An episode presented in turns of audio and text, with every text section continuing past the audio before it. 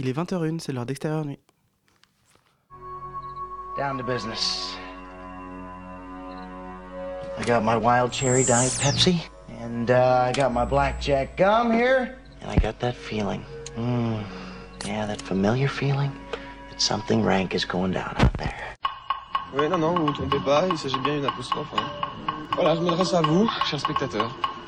Don't ever feed him after midnight. She's! Alive!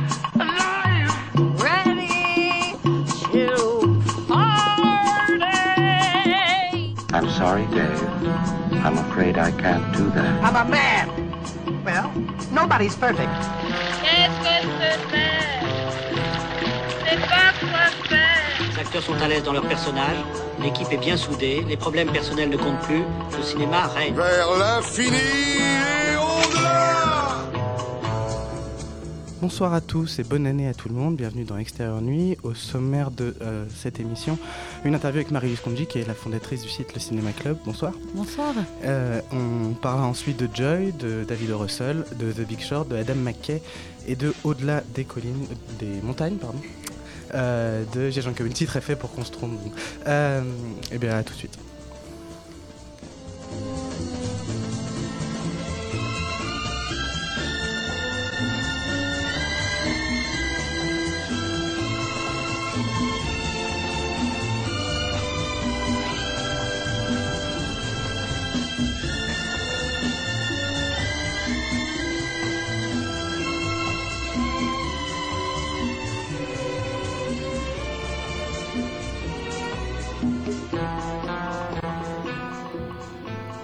Comme je vous le disais en début d'émission, nous recevons ce soir Marie-Louise Konji, qui est la fondatrice d'un site euh, internet qui s'appelle le Cinéma Club, dont le principe est de mettre en ligne des films euh, pendant une semaine gratuitement.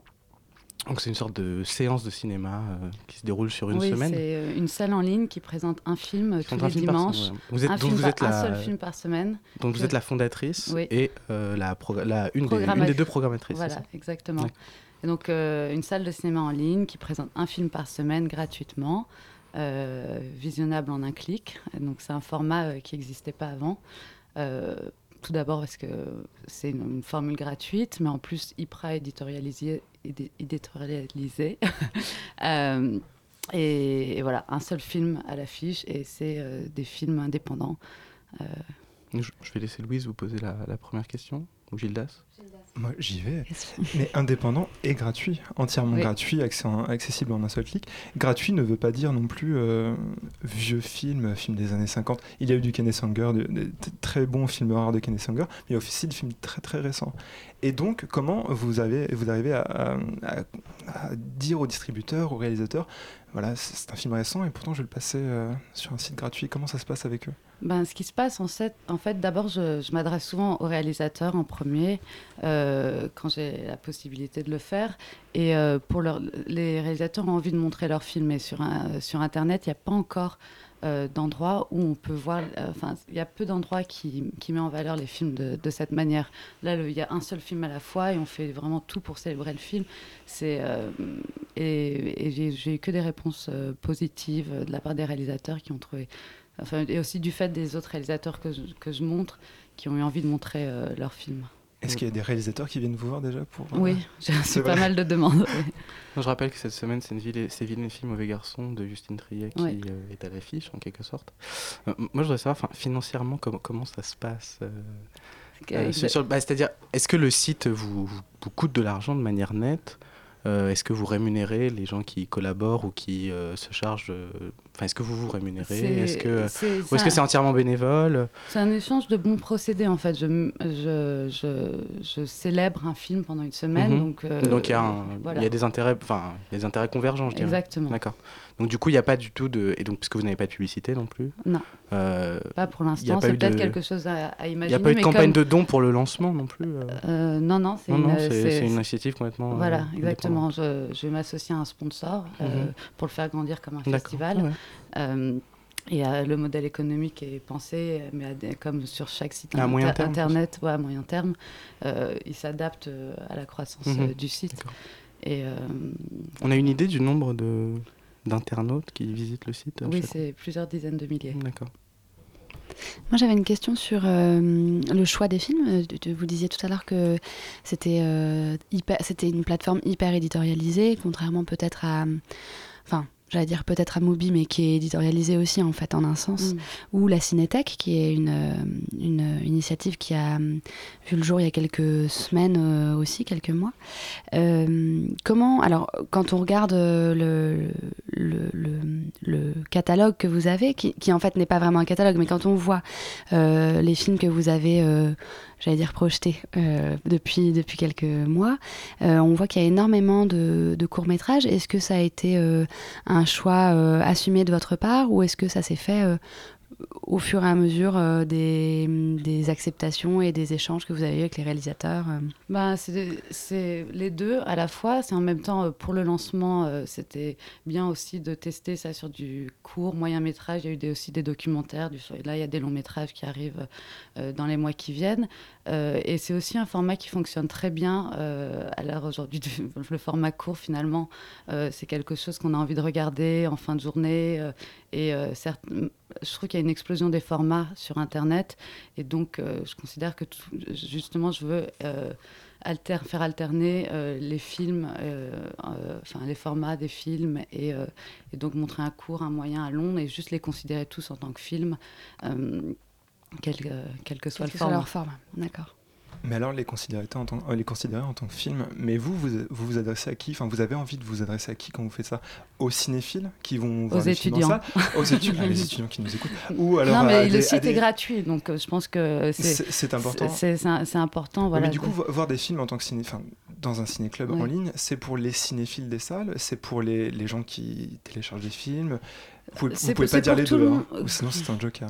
Mais- Non, c'est pour tout le monde. Je pense pas du tout que ça se- s'oppose au, au- Moi, j'adore aller au cinéma et je pense que c'est pas du tout en opposition avec la salle. Au, au contraire, euh, euh, j'ai envie que ce, site donne envie d'aller euh, encore plus au cinéma et qu'on y découvre des talents et qu'on ait envie euh, justement de, pro- de- L'idée aussi, c'est de créer des synergies avec la salle et de projeter des, fi- projeter des films du même réalisateur en même temps qu'un réalisateur euh, euh, sort son nouveau film en salle ou sa liste de réalisateurs. Donc, c'est vraiment juste euh, pour plus euh, du cinéma et d'un certain cinéma de qualité. Justement, sur le site, il y a, euh, en complément, je dirais, il y a des, il y a des listes euh, de films Oui. qui sont proposés par, Oui. des, euh, par des cinéastes. Et donc, bon, on pense en effet, encore une fois, à la Cinétech qui donc a pour principe, là, pour le Mm. coup, euh, de faire payer pour les films et de, euh, de ne montrer des, des- des films que, que- des films recommandés par des Mhm. réalisateurs. Est-ce que vous avez l'intention de faire quelque chose de ces listes, au-delà de la simple proposition, je dirais, de la... Ben, c'est- vraiment le cinéma club, c'est un format différent. Au cœur, il y a une salle de cinéma en Mhm. ligne avec un film par semaine Mhm. gratuit, et euh, sinon je le considère comme un média. Et donc Mhm. s'il a évolué, c'est plus euh, voilà des listes, des interviews, de, de, de l'éditorial, Mhm. mais ce n'est pas une plateforme Donc VOD. ce sera- c'est une salle de cinéma en Mais ligne donc ça se, ça avec, se- un, avec un environnement autour, Voilà. ça, d'accord. Sachant que euh, il y a quelque chose d'assez différent aussi, c'est le rapport que tu peux avoir avec le spectateur quand tu es sur ce genre de ciné-club, qui n'est pas du tout le cas des autres, euh, enfin, des Mm. au- autres services de VOD, même Mubi. Là, on a une newsletter en plus toutes les semaines qui nous indique qu'un nouveau film est sorti Mm. et qui constitue un petit peu ce groupe de, de, de spectateurs. Et euh, Mm. je, crois, je crois que ça c'est important. Tu Oui, parlais de la liste des cinéastes, des, enfin, des cinéastes qui proposent des listes. Ça, c'est Il déjà. y a la création d'un ouais. groupe comme ça. Oui, et ça, c'est bon, déjà, c'est important d'un point de vue du fonctionnement. Si vous voulez être tenu informé des séances, inscrivez-vous à la newsletter. Euh, c'est Join the Club sur le, sur le site, c'est assez visible. Ou alors au Facebook, Twitter, Instagram, le Cinéma Club. Et toutes les semaines, on, a- on, on informe de la nouvelle séance. Euh, et oui, c'est autour du thème du Cinéma Club. C'est un club, donc euh, parlez-en entre vous. euh, et s'il n'y a, pas en ce- s'il y a pas un endroit où on peut réagir sur le site au film, c'était justement pour pas qu'il y ait de création de login, de mots de passe qui Mhm. ralentissent finalement la vis- euh, le visionnage du film et qu'on Puis le puisse site est très très simple, Voilà, il est très simple d'usage en effet. et simple d'usage et simple en design, tout ça pour euh, justement que ça soit, que ça mette en valeur le film et rien que le film.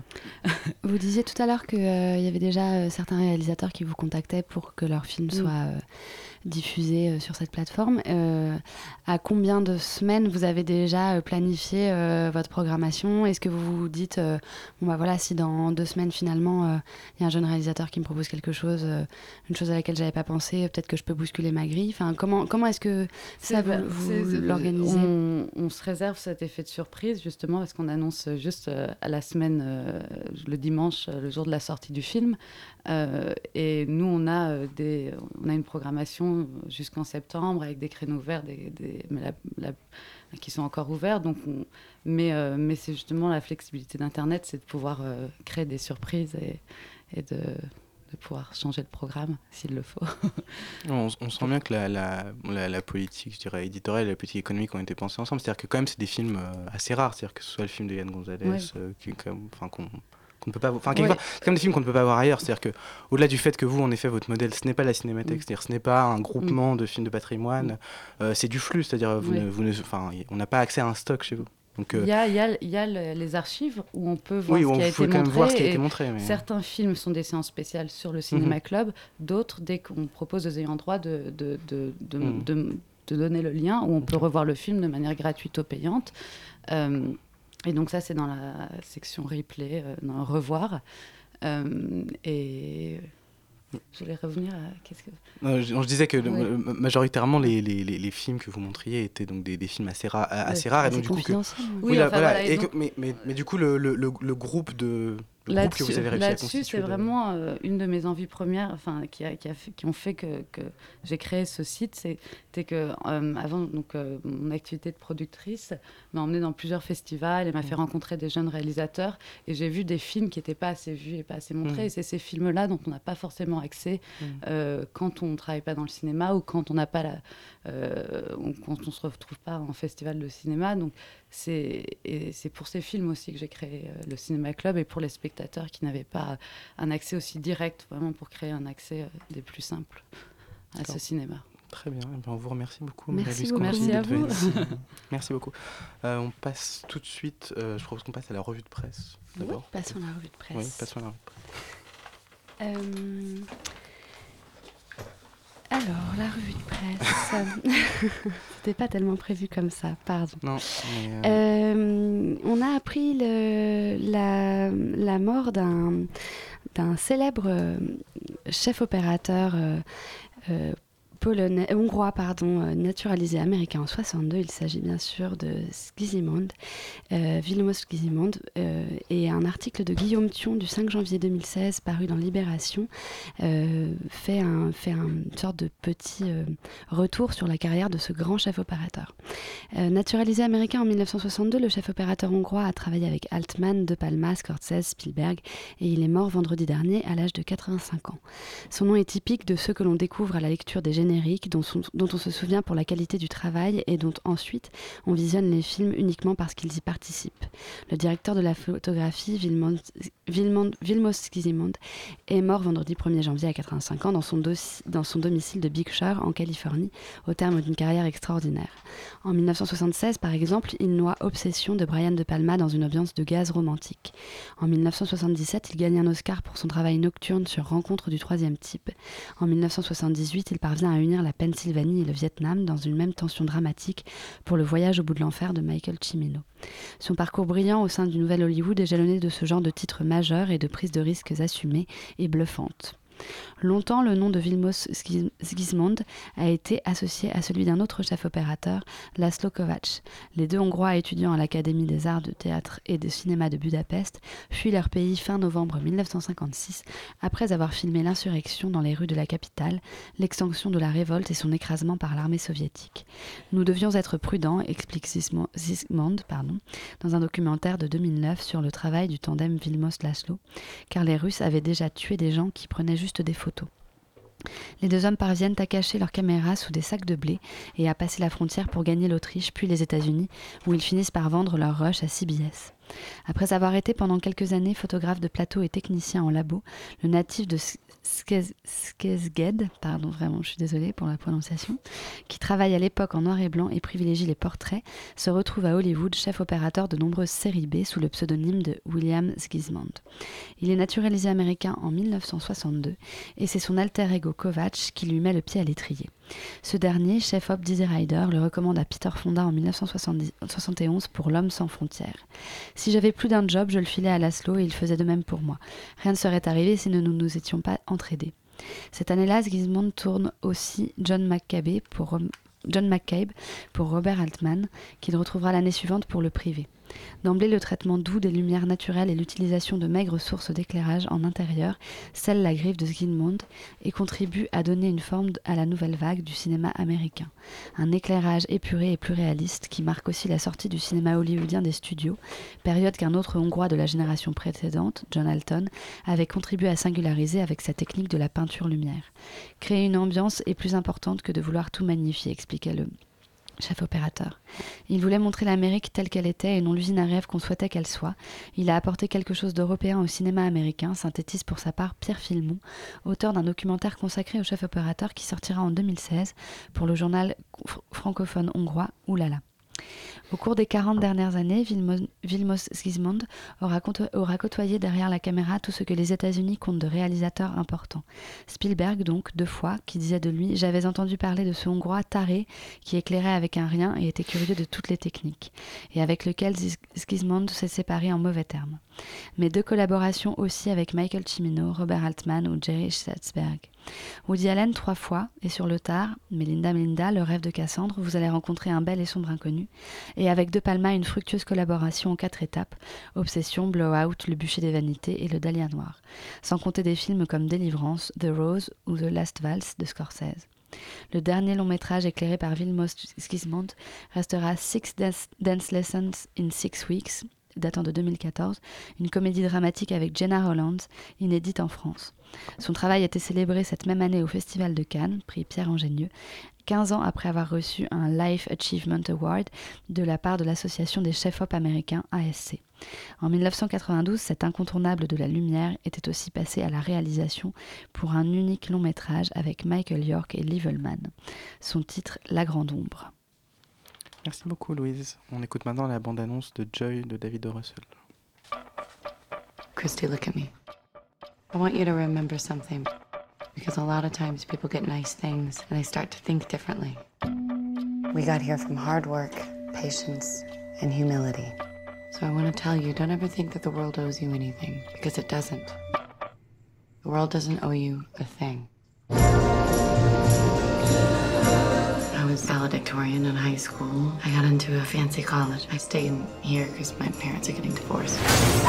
You know what you are, Terry? You're like a gas leak. We don't see you, we don't smell you, but you're silently killing us all.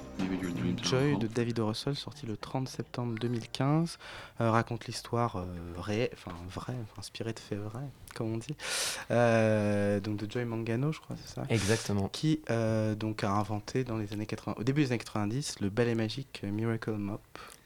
N'est-ce pas Stéphane Absolument, et Joy Mangano qui est d'ailleurs à la production, et c'est pour moi un des trucs les plus intéressants de, de ce film en fait. David. Russell, donc on ne présente plus, qui a fait Happiness Therapy, American Bluff, c'est encore un film Bradley Cooper, Jennifer Lawrence. Donc avec des acteurs qui sont euh, très beaux, qui excellent dans leur jeu. Moi, dans ce film, il y a des séquences en fait.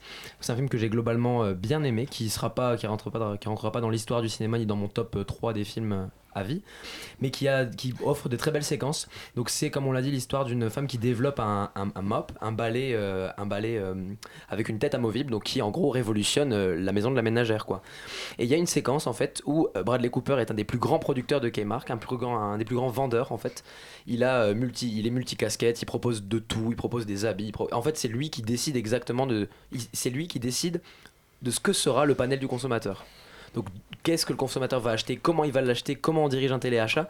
Et j'ai trouvé que c'était intéressant déjà de base pour ça, parce que ça montrait un envers d'un certain décor que on voit quand même assez rarement dans un cinéma, euh, je dirais, de divertissement. En fait, ça sera plutôt du, documentaire. Et il y a une séquence que je trouve magnifique, c'est la séquence où euh, donc Joy, euh, Mangano, qui doit présenter son produit, le fait avec euh, les larmes aux yeux et euh, juste en disant voilà bah écoutez je suis une mère de famille euh, j'ai galéré j'ai fait mon produit. Voilà je vous le présente aujourd'hui. Je sais pas exactement trop comment je vais faire. Elle doit même se faire aider d'une amie. Et puis bon voilà elle, y va quoi. Et ce film pour moi c'est intéressant parce que c'est un film. Alors on va lui prêter des bons sentiments on va lui prêter c'est là où on pourra facilement le tacler, c'est qu'on va dire c'est un film sympathique, c'est un film bien pensant, c'est un film avec des belles pensées. Mais au-delà de ça, moi je trouve que c'est un film non seulement bien pensant et qui dit que voilà, la vision d'une femme n'est pas seulement euh, la vision de qu'est-ce qu'elle doit faire pour trouver un, un mari et qu'elle, que son mari la rende riche. Il y a une phrase d'ailleurs très bien de Zuckerberg qui a dit qu'il faut que les femmes doivent pas épouser un nerd mais être le nerd pour pouvoir elle aussi inventer des trucs et ça rejoint un Le peu nerd ce de leur époux. le nerd de leur époux, voilà. Euh, L'idée, c'est que vraiment, au-delà de ça, c'est au-delà d'être un film sur comment, quand on est une femme, on peut galérer, combattre, etc. C'est aussi un film sur une épiphanie parce qu'on est dans un moment où cette Joy se retrouve emprisonnée dans sa cellule familiale. C'est-à-dire que chez elle, il y a son père, son ex-mari. Ils sont divorcés depuis deux ans, mais il habite encore chez elle. Il y a sa mère, il y a sa grand-mère, il y a ses enfants, et elle est prise au milieu de ce galimatia de gens, quoi. Et elle, on arrive dans le film à un moment où elle va décider de changer de position. Elle va décider de dire bon bah voilà, non, tant pis. Et c'est un film où on voit vraiment comment se fait cette épiphanie, comment se fait cette révélation et comment elle va avancer dans la vie. Donc au-delà de ce euh, bien pensant, c'est un film vraiment au au vrai positif quoi, à la vraie positivité et je trouve ça vraiment euh, plutôt rare pour un film qui soit à la fois de bonne facture, à la fois qui a un, une, une bonne énergie, je trouve.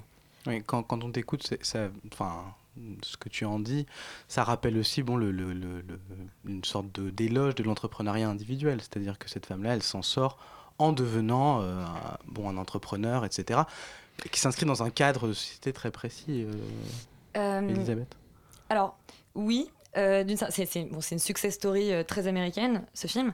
Euh, ça, c'est ce qui m'a plu, parce que je trouve que le côté trimé pour y arriver, s'en sortir par soi-même, effectivement, fonctionne très bien. La cellule familiale fonctionne très bien, c'est ce que j'ai... Moi, ce que je voulais dire, c'est est-ce que c'est vraiment si bien pensant que ça? Enfin, c'est euh, pas forcément. Et, et- et- enfin, pour moi, c'est pas évident que c'est euh, que c'est sympathique en fait, que, que le que le succès par l'entrepreneuriat individuel soit une idée forcément Enfin, sympathique. Alors, que ce soit une idée sympathique ou pas, j'ai pas vraiment d'avis sur la question, mais c'est en tout cas une idée euh, qu'on retrouve dans un très grand nombre de films américains et de success stories. C'est pas, genre, Mais là, c'est ça pas est no- présenté c'est de manière très brute, c'est vraiment de manière extrêmement. Enfin, Je, je trouve pas spécialement. Moi, je trouve que c'est vraiment. euh, je trouve ça peu noyé la de bons scène de- sentiments, moi, pour le coup, je peux le dire. Et surtout, ce qui me. Ce qui me ce qui me pose problème, c'est, euh, bah, tu vois, Stéphane, dans ce que tu disais, tu disais, il y a une séquence, il y a une séquence. Mais le problème, c'est que le film, c'est ça. Le film, c'est un enchaînement de séquences. Et je trouve que finalement, il, il, il raconte rien. Il présente des séquences, des scènes de vie, qui sont pas inintéressantes. Euh, J'ai beaucoup aimé voilà, la cohabitation familiale, l'espèce de, dawa dans lequel elle est et, où il faut qu'elle ait des idées, qu'elle arrive à travailler là-dedans. Il y a des choses très intéressantes là-dessus. Euh, après, le, film ne raconte pas grand-chose.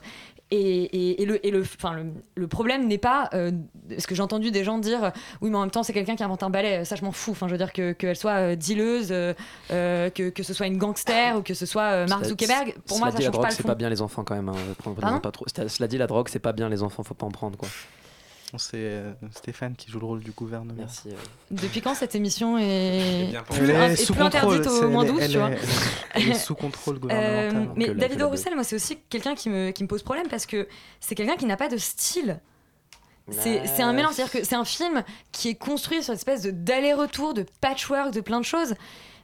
Mais c'est moi, ça m'est très antipathique parce que c'est c'est vraiment un cinéma qui est dans la recherche de l'efficacité à tout prix, où, où- où justement on va te balancer une grosse punchline en, en fin de séquence pour que tu dises Ah, elle était marrante la séquence précédente, puis boum, on repart sur autre chose. Et c'est toujours cette espèce de, de système. Ça se trouve un peu plus que sur les précédents parce que de de de euh, Il faut que je dise que je n'ai pas vu à- beaucoup de, de films de David Je trouve, Roussel. que, je trouve que ça progresse un peu à chaque film en fait. C'est que c'est vrai qu'il y a évidemment il y a ce truc part- de. ça part de loin, alors. Il y a ce truc fois de qu'il s'attaque à une fresque un peu comme Bah, ça, je veux dire. Oui, euh, parce que American Bluff, c'était là, c'était, je trouvais ça beaucoup plus disparate moi pour le coup.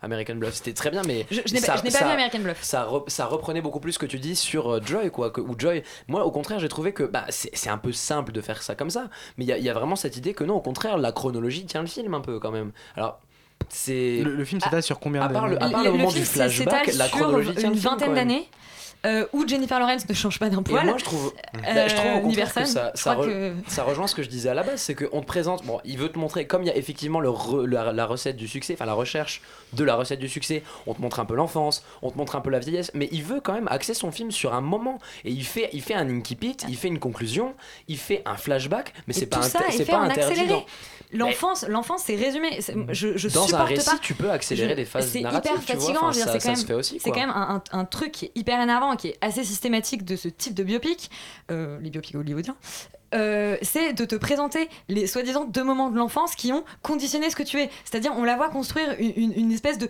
de petite maison avec une, une barrière et, et on nous dit voilà, c'est une créatrice. Ensuite, on la voit qui s'engueule avec sa sœur. Ensuite, ces personnages seront des, des opposants pendant tout le film et on voit ses parents qui se séparent et ce sera une famille disparate pendant tout le film. Enfin, c'est quand même un, système qui est, qui est- qui est simpliste. Sans parler, sans parler d'atavisme, c'est juste euh, ça te présente, enfin ça te présente un peu qu'est-ce qu'elle est sa cellule familiale après. Tu vois, il te montre la cellule familiale dans le passé c'est pour beau, dire bah genre oui on. C'est beau hein. Pas tant que ça, il y a des petits. On vous, vous mettra pas d'accord. Ah pense, non, ce soir. jamais. Euh, En tout cas, merci beaucoup. sur Star Wars oui, mais pas sur. euh, pas sur Oui, non, c'est vrai, vous vous entendiez mieux sur Star Wars. Euh, on écoute euh, 2016 pour la nouvelle année des Pirouettes. Le week-end chez mes amis, passé minuit, on écoutait de la zik en français, tous les vieux succès.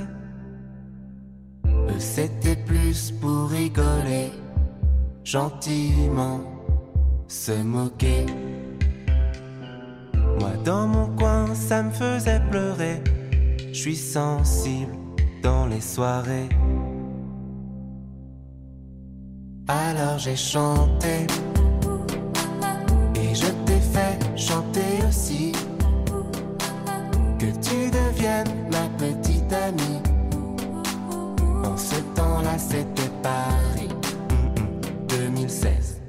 Je veux des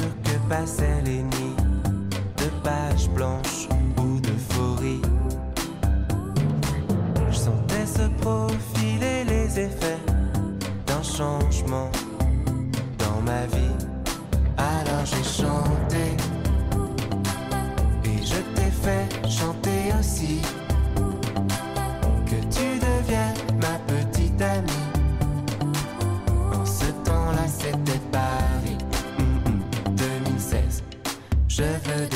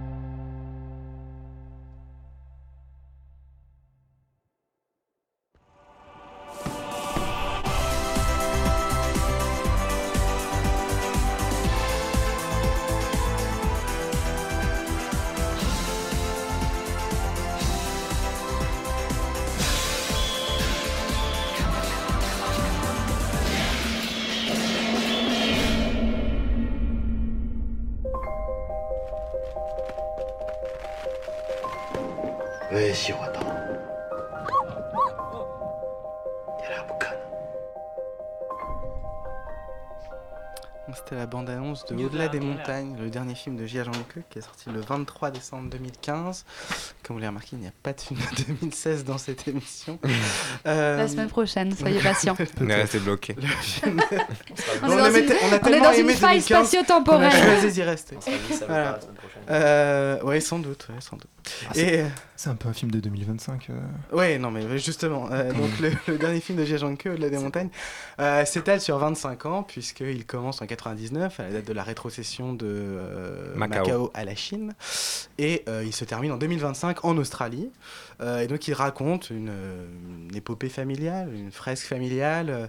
Euh, ça commence par euh, une- l'hésitation d'une femme entre deux hommes avec qui elle traîne, elle finit par en choisir un, Euh, ils font un enfant, et euh, ça raconte la séparation et la- la- l'éclatement progressif de cette famille euh, jusqu'à cette, euh, cette euh, fin en Australie, justement. Gildas, qu'en as-tu pensé? Bah, J'en ai pensé que Tia se met à faire des films de science-fiction. Un peu. On se Oui. retrouve avec euh, un. Tia qui était un peu. Enfin, on sort de. Mais très loin de Star Wars, hein, je vous rassure. Alors, euh, on- ah, je sais pas, je, sais- je ne sais pas très bien. Mais on se retrouve avec euh, Tia qui était quand même euh, habitué à avoir fait des documentaires et puis après des films, des fictions, de longs métrages, mais euh, très très presque naturalistes sur euh, plein plein de choses, des conditions de vie euh, en Chine. Et là, euh, c'est une c'est une épopée familiale qui se termine avec des Chinois qui sont en Australie. Et c'est un, je trouve ça important parce que non pas que cette par- non pas que la partie non mais on va expliquer on va expliquer pourquoi parce que cette partie en, en- ça complètement euh, aberrant, c'est ça? C'est assez aberrant. Non, non, mais ce qui, est aberrant, ce qui, est- ce qui est- enfin, ce qui est, non, mais je trouve que c'est une assez Ah, Il bonne- imagine la diaspora, quoi. C'est... Non, mais c'est quelque chose d'assez intéressant parce qu'on se- on se dit toujours, oui, non, mais les films asiatiques euh, sont magnifiques parce que c'est des Chinois qui parlent chinois et ça se passe en Chine. Et là, qu'est-ce qui se passe du coup quand on se retrouve avec euh, des Asiatiques euh, qui parlent ou ne parlent plus leur langue euh, ailleurs que chez eux? Et, ça donne pas forcément que des bonnes choses. En tout cas, ça ne donne pas des bonnes choses comme. C'est pas non, la, partie finale, en effet, pas la meilleure partie du film, mais, mais c'est un film quand même qui, qui, est, qui, qui est assez cohérent, je dirais, dans la, dans la filmographie de Jia Zhangke. Le précédent, A Touch of Sin, c'était un film vraiment qui avait quatre histoires, essayait de cartographier la Chine euh, du mieux possible, essayait de recouvrir tout le terrain, etc., d'évoquer euh, chaque dimension des problèmes sociaux chinois, etc. Là, c'est un film qui élargit un peu euh, la focale, et d'ailleurs, bon, c'est un film qui... euh, fait un peu les choses littéralement, c'est-à-dire qu'il élargit le cadre, y compris à chaque, euh, à chaque fois qu'on passe, euh, qu'on passe des années, bon, qu'on change d'époque. Donc il en change trois fois. Mais, euh, enfin deux fois, pardon, donc on a trois cadres. Euh, mais, mais disons, moi ce qui, me, ce qui me pose problème dans le film, c'est que bon, j'ai vraiment l'impression que euh, bah, ce qui m'intéresse, c'est la première partie du film, c'est-à-dire que c'est le, le, bon, le, le moment, je dirais, y compris où il revisite sa propre filmographie, enfin d'avant, c'est-à-dire où il reste en Chine, etc. Et où euh, on a, sait pas bien à quoi on a affaire en fait au début, c'est-à-dire euh, il y a un truc de, mélodrame américain dans le film, euh, le film lorgne tout le temps vers l'Amérique, et ce qui est très étrange, c'est que euh, au moment où il doit bifur- bifurquer, je veux dire, il va pas, euh, il va pas en Amérique, il va pas, etc. Et il, se fout en Australie. Et en effet, euh, la partie australienne évoque clairement euh, des codes de, enfin quelque chose de la science-fiction. Ça, ça, je suis assez d'accord avec toi. Mais, mais, euh, mais j'ai l'impression que d'autres films, euh, un autre film de Jia Zhangke qui s'appelait The World, qui était vraiment un film bon sur le monde, mais qui appréhendait, enfin, il y a toujours eu un truc chez lui de la carte, de la géographie, etc., des jeux d'échelle, c'est-à-dire dans The World, euh, on restait dans un tout petit coin de la Chine, mais comme dans France Miniature, on regardait le monde entier, etc.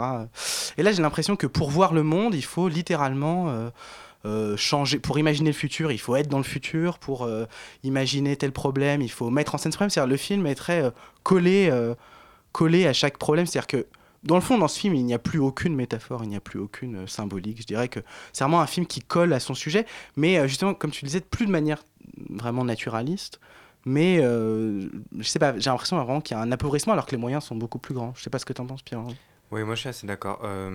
Donc la structure très romanesque que vous avez évoquée, moi c'est une structure qui me plaît plutôt habituellement au cinéma parce que ça permet de raconter des grandes histoires sur 20 ou 25 ans.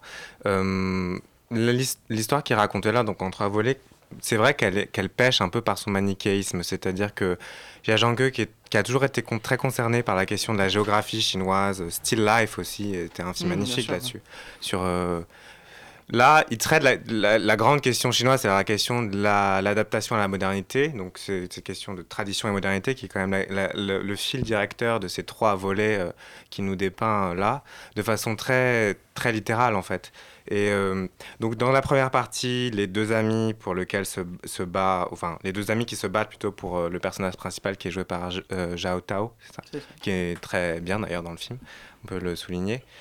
Sont vont l'un va devenir capitaine d'industrie, l'autre va devenir mineur. Donc on a là les deux extrêmes de la Chine. Peut-être que ce manichéisme est porté par, que, par le fait que la Chine vit aujourd'hui des contrastes qui sont tellement extrêmes que si on veut tout englober euh, au cinéma, il faut qu'on arrive, on, enfin on tire le fil jusqu'à ce qu'il s'épuise en fait, jusqu'à ce qu'on devienne presque, qu'on tombe presque dans l'incrédulité ou dans la science-fiction comme euh, l'appelle la, dernière partie. Euh, L'idée aussi que finalement la Chine est en train de perdre son âme dans le capitalisme, je trouve que c'est une idée assez banale ou une idée qui est assez mal traitée dans le film puisqu'elle est traitée en creux. Le film reste assez collé au personnage de Jia Tao. On sait que l'homme qu'elle l'ép- l'épouse, donc le capitaine d'industrie, part vivre à Shanghai, donc il part vivre dans une autre partie de la Chine, une partie de la Chine qui visiblement n'intéresse pas euh, c'est-à-dire qu'il ne la filme pas et on- il filme par, par enfin, elle est filmée par le biais de l'enfant qu'ils ont ensemble et l'enfant qui est en fait le symptôme de cette inadaptabilité de la Chine moderne par rapport à la Chine traditionnelle. Voilà, euh, voilà, je trouve que le film, voilà, euh, n'est n'est pas, euh, ouais, enfin, ça m'a pas vraiment intéressé. Quoi. Il y a un intertexte psychanalytique à deux échelles. Alors, il essaye de faire à la fois la, la- la psychanalyse du pays, de la Chine d'aujourd'hui, euh, par rapport à ses propres démons passés, et la psychanalyse de ses propres personnages, parce que la grand, le grand sentiment de, de c'est quand même la nostalgie, donc et à travers notamment le personnage euh, de la femme. La dernière séquence est magnifique, mais je trouve que cet interne- intertexte psychanalytique permanent est un peu lourd. Louise Je n'ai pas vu le film, mais j'en ai beaucoup entendu parler à Cannes et il a été encensé par la critique à ce moment-là. Est-ce que euh, vous, vous auriez une, une explication de, de- de l'engouement que, que le public cannois a eu pour le film à ce moment-là Ou alors c'est juste que, comme très souvent à Cannes, il y a des gens qui. Tout le monde délire et pète un peu les plombs euh, et dit que tel film est un chef-d'œuvre et l'autre est une merde. Et la- la trois mois plus tard, plus tout, change. La forme est plus grande qu'avant. Enfin, j'ai l'impression que tout a été gonflé dans le film, et j'ai l'impression qu'en même temps le, le film a, a perdu en précision. Mais je pense que oui, la critique française globalement est très favorable au film de Jia et je pense que c'est à juste titre. Enfin, Mm. c'est quand même un, bon, pour moi, avec Wang Bing, c'est le cinéaste chinois le plus important. Enfin, c'est deux versants un peu de bon qui sont euh, tout aussi intéressants l'un que l'autre. Mais ce- celui-là, à mon avis, est un peu euh, sur, surgonflé. Quoi. Je, je- Gildas, on, on revient à Mais toi. il est surgonflé parce que euh, aussi, je, moi j'évacue assez vite la question du manichéisme parce que je, je pense, mais ça va rejoindre des choses que tu disais, Pierre-Henri. Il traite beaucoup de la question de l'essence. Tu parlais d'âme. Il Mm. parle beaucoup de l'essence de ce qu'est la Chine, de ce qu'est le son propre cinéma à lui, dans toute cette première partie et qui est aussi le dernier plan du film.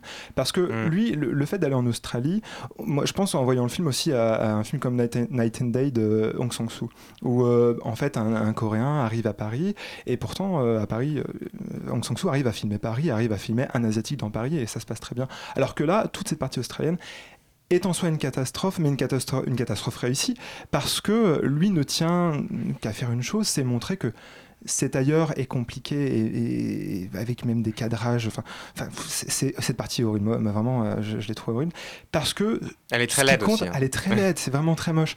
Mais parce que tout ce qui compte, c'est de voir ces choses qui, malgré le temps, ces choses qui n'ont pas changé. Et les choses qui n'ont pas changé, c'est euh, c'est le la mer qui est toujours là, qui on ne sait pas si elle attend le film. C'est euh, la Chine qui est ailleurs et qui est dans la langue du père et qui n'arrive Mhm. pas. à- Enfin, ce qui compte dans ce film-là, c'est le fait que la mère à la fin puisse refaire la danse qu'elle a Mhm. faite, euh, qu'elle a faite pourtant il y a des 25 ans. C'est de- ce qu'il essaie de voir en étant en Australie, c'est voir ce qui dans l'ailleurs bah, n'altère pas ce qui est resté dans les pensées, ce qui est resté dans le corps de, de ses protagonistes, Mm. qui sont, ah oui, je parlais de Chinois qui sont en Australie parce que c'est un film sur ça, c'est un film sur euh, ce qui fait nationalité dans ton corps, dans ton esprit, et ce qui reste et ce qui ne bouge pas. Je crois que c'est- ce qui pose problème dans, dans le film, quand même, enfin, ce que tu dis, euh, je suis assez d'accord, mais je pense qu'on arrive à un point limite, disons. Je pense qu'on on ne peut pas dire en deux heures euh, ce qu'est un pays de, de 1 milliard euh, et quelques d'habitants. Et, et globalement, bon, c'est quand même c'est quelqu'un qui n'a cessé d'élargir son champ, son champ de vision, Jia Mm. Et je dis, il a perdu en précision, je pense que c'est vraiment lié. Un cinéaste comme Wang Bing, par exemple, n'a cessé de resserrer son point de vue. C'est-à-dire, il a toujours, euh, il commence par euh, un très grand complexe euh, minier, Mm. dans, enfin de, de, de- de fonderie dans, dans l'ouest des rails. Il prend, euh, euh, il prend ensuite une région, le Yunnan. Bon, il se concentre sur une famille. Puis il prend un asile dont il ne sort pas, etc. Bon, J'ai l'impression, là, vraiment, c'est le chemin complètement les- inverse. les tirs de, les, les films de Wang Bing tirent leur force de cette concentration-là. c'est là ce qui se délite en fait dans le film au fur et à mesure. Et il y a une métaphore assez belle de ce que tu dis, c'est quand la mère prend le train avec Mm, son fils pour le ramener à Shanghai. Ou parce que le fils, euh, lui, est venu en, peut-être une des plus en- belles scènes du en film, jet mais- privé, oui.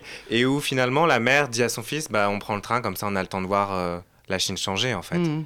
Et euh, c'est cette espèce de parcours qui peut-être pour nous occidentaux est difficile aussi à comprendre parce que c'est une échelle tellement immense bien sûr. que au dé... au- et- ouais, enfin, Non, ça, je voulais rajouter quelque chose sur la première partie du film. J'ai eu beaucoup de mal à rentrer dans le film, notamment parce que je trouvais que les dialogues, j'arrivais pas à m'intéresser à ce que les personnages disaient, comme si il y avait un décalage sémantique qu'on retrouve à la fin dans la dernière partie où le père et le fils ne peuvent plus se comprendre parce qu'ils ne parlent plus Mhm. la même langue, bien qu'ils soient chinois tous les deux. Euh, et, et- et j'ai l'impression aussi de me trouver, moi, en tant que spectateur occidental, alors c'est peut-être ça que la critique, justement, a encensé à Cannes, c'est-à-dire cette espèce d'exotisme extrême. Je me suis senti dans cette situation d'incompréhension face à ce qu'on me montrait, fait. A quelque chose d'assez, je sais pas, dans, les, dans la première partie du film, il y a un truc que je trouvais assez, euh, assez original pour le coup. Tu parlais donc Sangso, Gildas, c'est d'habitude les Coréens qu'on qualifie de méditerranéens de l'Asie. Là, il y a un côté assez exubérant quand même au tout Mm. début, qui n'est pas exactement l'exotisme auquel on s'attend d'habitude. Je trouve que la, la première partie reste surprenante parce qu'elle montre comme ça des caractères très opposés. Elle ne, elle ne, ne, ne pratique pas les oppositions tous azimuts que sur le plan social, elle les pratique aussi sur le plan de la psychologie. Ouais. Je trouve que le film est assez fin au début. Bon, et après, ça, ça se perd un peu. Gildas, un dernier mot? Non, je, je trouve que moi, justement, le, le fait qu'il se perde et qu'il tende vers un extérieur beaucoup plus large sert son propos initial qui est de revenir vers des, des choses essentielles de, de peut-être pas de la Chine en entier, mais essentielles Mm. au moins de- du cercle familial. Et ça, je crois qu'il le réussit, malgré lui, peut-être. Oui, non, mais- sans doute que sur la famille, le, le film est plus réussi que sur, euh, mais que sur un fil qui était le sien quand même depuis le début, qui est Enfin, euh, le personnage qui arrive manière dans de la dernière cartographier son partie est quand même assez mal euh, vu, je trouve. C'est- Ah, mais- On arrive avec les grosses bottes de la Ah, mais absolument, absolument. Louise, non, tu avais, je croyais que tu avais quelque chose à rajouter. Non, pas du tout. D'accord. Bon. Eh ben, on écoute maintenant euh, S-Type, euh, non, NYI de S-Type. C'est ça?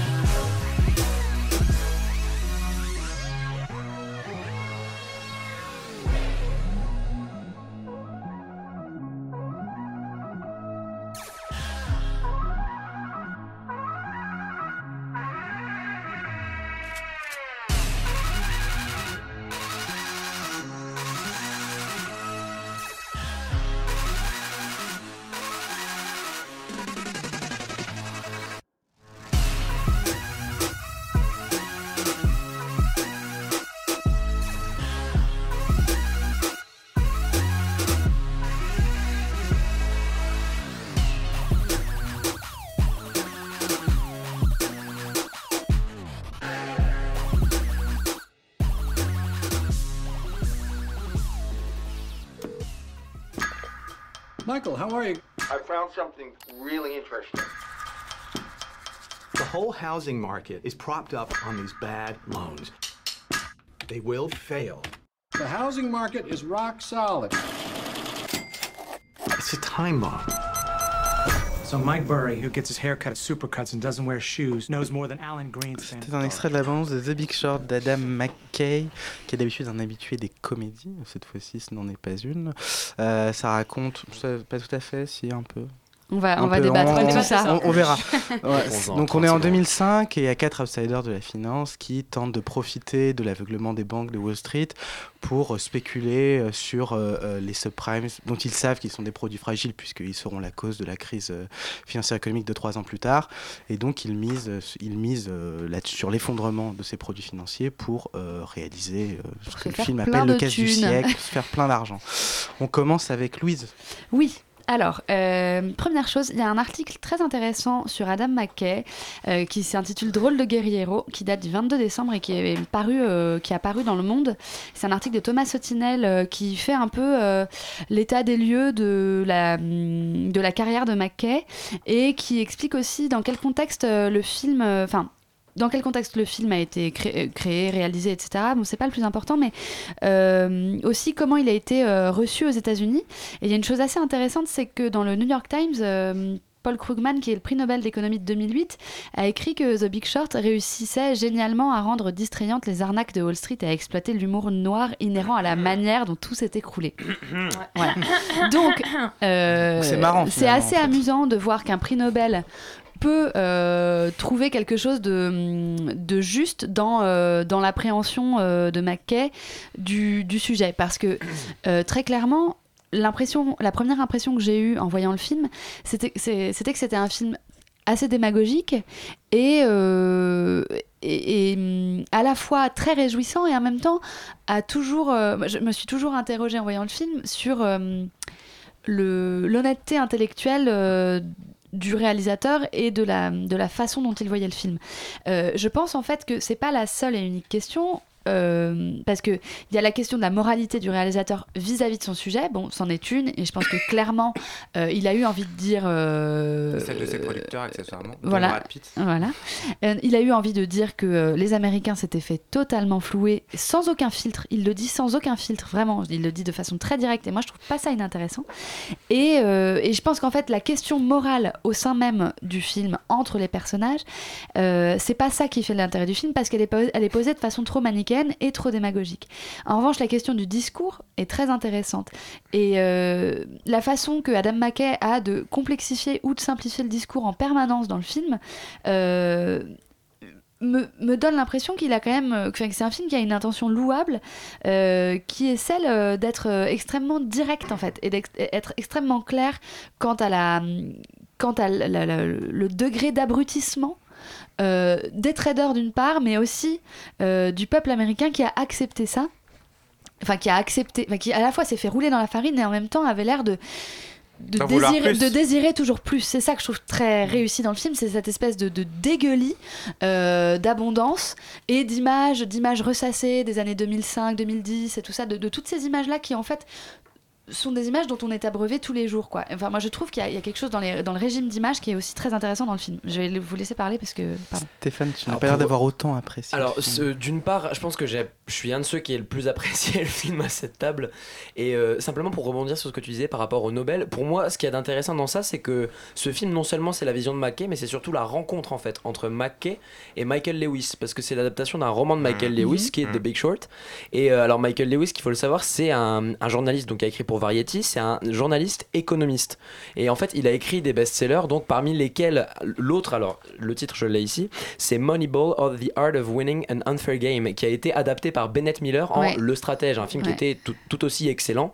Euh, que les autres films de Bennett Miller. Ah, d'accord. Pardon. Et, euh, Bennett Miller qu'on a, connu par Truman Capote, Foxcatcher aussi. Euh, moi, ce que je trouve intéressant, c'est ça en fait, c'est cette rencontre. Qu'est-ce que dit ce film? C'est la bataille entre McKay qu'on ne présente plus pour Ron Burgundy, pour Anch- Anchorman, pour ses personnages géniaux, Frangin Ricky et Bobby, roi du circuit, Frangin malgré eux. C'est le Will Ferrell. Will Ferrell, c'est son, son acteur fétiche quoi. Et là, en fait, on est dans un film qui, moi, m'a mis mal à l'aise, en fait. Qui m'a euh, qui m'a dérouté pas mal, parce que je l'ai trouvé extrêmement intéressant pour l'accessibilité au terme de trader. Parce que n'étant pas un trader, quand c'est vrai que quand on se plonge 5 dois être minutes, totalement débile. 5 minutes dans 5 minutes dans ce film, on est, on est sous l'eau quoi. Clairement, on est sous l'eau et c'est là qu'il arrive maqué avec ses explique, grands moi, sabots et qui nous dit bah alors, bim, Margot Robbie va vous l'expliquer. Et à un moment, on voit Margot Robbie dans une baignoire avec une coupe de champagne nous expliquer. Alors moi, j'ai trouvé ça plutôt malaisant, ce truc de extrême didactisme de on va vous l'expliquer. Mais justement, moi c'est juste ces petits moments là parce qu'il le fait à plusieurs reprises, cette espèce de hop petite parenthèse on t'attrape spectateur et je te jette, je te montre que je suis capable de faire des trucs, tour de passe-passe, magie, on y va, hop.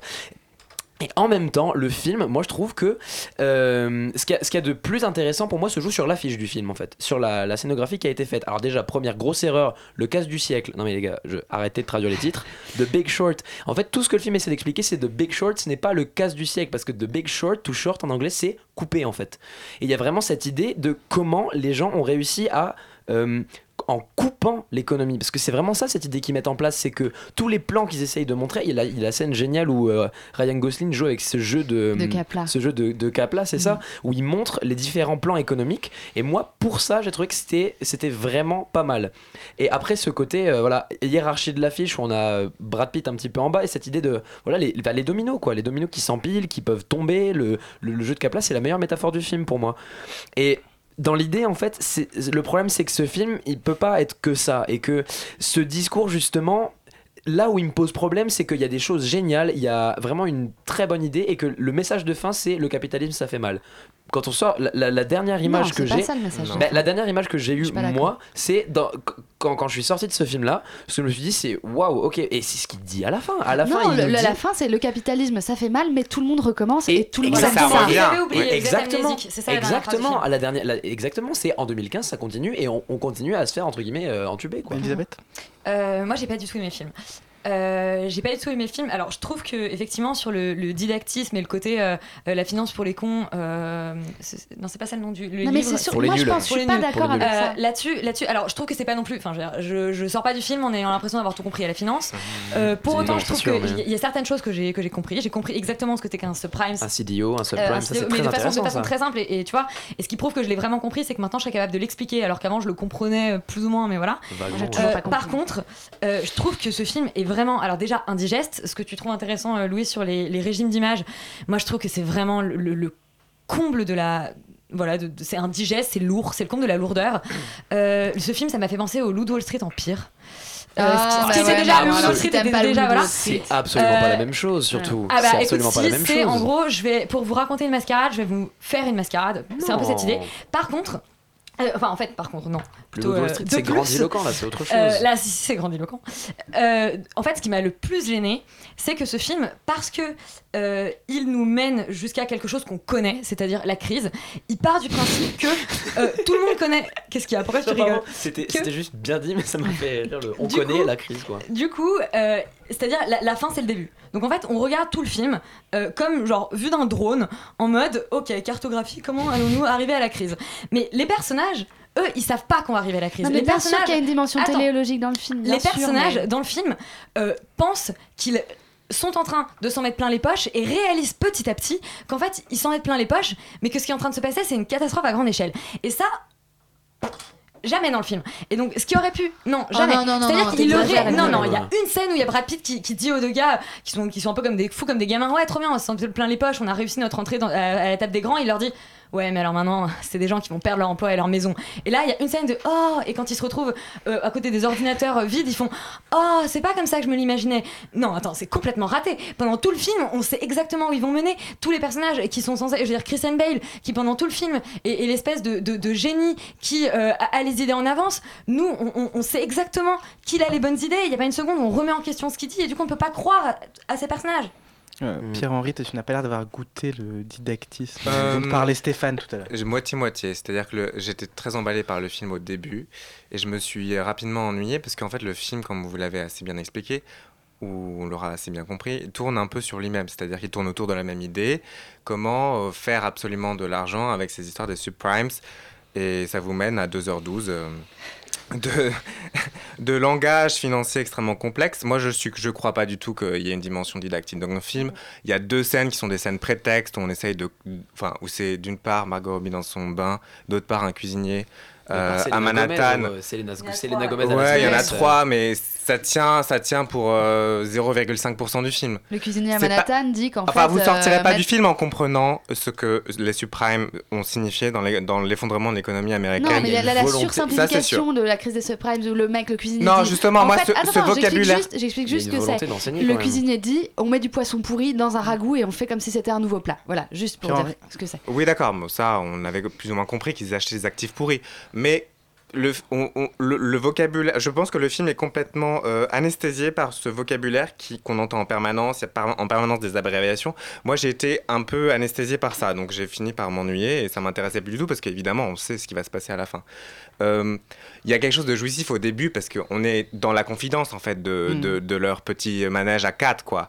Et alors tu parlais d'aveuglement dans ton introduction, l'aveuglement des banques de Wall Street, etc. Mais en fait on se rend compte qu'il n'y avait pas du tout un aveuglement. C'est-à-dire que tout, tout le monde savait très bien ce qui allait se passer. Et en fait le moment où le, le- si si au moment où les, le prix de l'immobilier a, commen- a commencé à chuter, les agences de notation qui ont une part assez minime dans le film et en fait qui sont un acteur Non, qui en majeur réalité dans, dans, Qui dans, pas une part du tout minime dans le film. Si, il y a une scène qui se passe dans, scène, qui se passe dans une agence de notation. Deux, mais. On continuait en fait à noter avec des triple A euh, tous Oui, les des actifs produits qui pourris, sont voilà, pourris. des poli- des- Ça, c'est c'est très intéressant. Je pense que le film est efficace par son cast en fait, que je trouve absolument génial. Le personnage campé par Kristen Bell, à mon avis, est stratosphérique. Enfin, j'ai jamais vu un autiste génial comme ça, obsédé par la musique métal, une espèce de d'oracle qui prévoit tout à l'avance et que personne ne croit, parce qu'évidemment c'est le jeu des grandes banques. Si, si, bah si, Si, avec toutes ces réunions. C'est tellement, on, on sait tellement qu'il a raison que ça ne marche pas. Mais ce qui est très bizarre, c'est qu'en fait, c'est que l'argent, qui est donc censé être le thème principal du film, n'a pas l'air d'intéresser vraiment tous ces personnages-là. C'est-à-dire qu'ils en ont déjà, ils voudraient en faire plus, mais Christian Bale, clairement, ça l'intéresse pas du tout. Ah, c'est plutôt un ouais. jeu, en Oui. fait. C'est un jeu et un pari. C'est que- ça qui les excite. Et on, on rentre en fait dans ce trip obsessionnel. Et c'est peut-être de là qu'on peut tirer un plaisir en tant que spectateur. C'est-à-dire, on, on est complètement fasciné par l'aveuglement général qu'il y a eu euh, pendant ces années-là, quoi. Ces années de, de création de la bulle euh, Mm. financière. Mais moi, j'ai l'impression que cette crise avait quand même été. Bon, ça fait 5 ans, 6 ans maintenant, 7 Ouais, ans, c'est- 8 ans bientôt ans, même. Euh, euh, j'ai l'impression que cette crise, quand même, elle a été relativement correctement comprise. Et là, on a l'impression que ce film révèle qu'en fait, pas du tout. Et est-ce que ce, ce film, on a l'impression qu'à la fois, Non. il essaie d'expliquer, Ouais, mais en même temps, qu'il réintroduit tout le temps du jargon. Enfin, moi, je, je, je, je, sais pas, je me, je me demande, la, la, vous, vous parlez des ambiguïtés politiques ou morales du film, mais disons, euh, vous, vous parlez quand même d'un film qui a l'air extrêmement jargonnant. Oui, il est On a, on a, jargonnant, on a, on a du mal du coup à ne pas, à ne, enfin, Il, il est à ne jargonnant. pas y voir une nouvelle par- entourloupe. mais Enfin, je veux il est dire. jargonnant par euh, justement par euh, le fait qu'il soit jargonnant, c'est une manière de dire voilà, ça n'est rien d'autre que du vent et on enfin Mais est-ce que c'est pas une manière de me dire vous n'avez rien compris Non, Enfin, justement, non, j'aurais compris. Non, non, je crois pas. Parce Non. que c'est pas c'est pas un- les nouveaux chiens de garde qui va vous dire vous l'aviez sous le nez depuis le début mais en fait c'était absolument pas ça il faut regarder ailleurs là il nous dit voilà le problème vous l'avez vu vous l'avez vu venir au moment où c'est venu quoi mais là on vous montre comment il a été anticipé et comment on va vous l'expliquer comment ça s'est passé en fait donc c'est pas tant révolutionner ton regard mais c'est le préciser en fait Euh, Elisabeth, rapidement avant Oui, Pierre-Henri. là-dessus, je voulais juste dire qu'on on a l'impression aussi que ce qu'il nous dit à la fin et ce qu'on n'a pas compris pendant le film, c'est qu'en fait, les gens étaient aussi acteurs et ça, on le comprend tout à la fin. Et bon, vas-y. Pierre-Henri. Non, je voulais juste terminer en disant qu'il y a. En fait, tout le film se passe à l'intérieur du monde de la finance et c'est quasiment un film qui joue sur, Call sur la question du langage, Non, quoi. clair. Oui, Parce que- exactement, c'est un Et film on sur est- le langage, Non, pas sur l'opacité, sur la manière dont on peut opacifier les choses. Il y a une scène intéressante, je trouve très belle dans le film, c'est la scène où ils vont à Miami, où ils se rendent compte de, du désastre intégral, parce Ouais. qu'il y a un lotissement qui n'a pas été achevé, et voilà, les gens euh, se retrouvent à la porte. tout, ouais. Je vous remercie tous les quatre pour cette discussion passionnante. Euh, on... on passe maintenant à Résonance Magnétique, c'est ça? Oui, c'est tout à fait ça, c'est résonance Il y a programme ce soir Euh, on va parler de bol, comment avoir du bol pour Ah. l'année 2016. C'est pas mal. En effet, c'est des- une vraie question. Et surtout ne, ne pas être malade pour l'année 2016 apparemment, parce que c'est le problème de Ramon Show, il a pas l'air bien ce soir, mais bon, ça, ça devrait quand même bien se passer. En tout cas, bonne année Bonne année à vous. Et puis, Euh, euh, merci. bah, Et puis bah, restez, restez avec nous et euh, restez avec nous pour Résonance Magnétique. merci. À tout de suite. À tout de suite.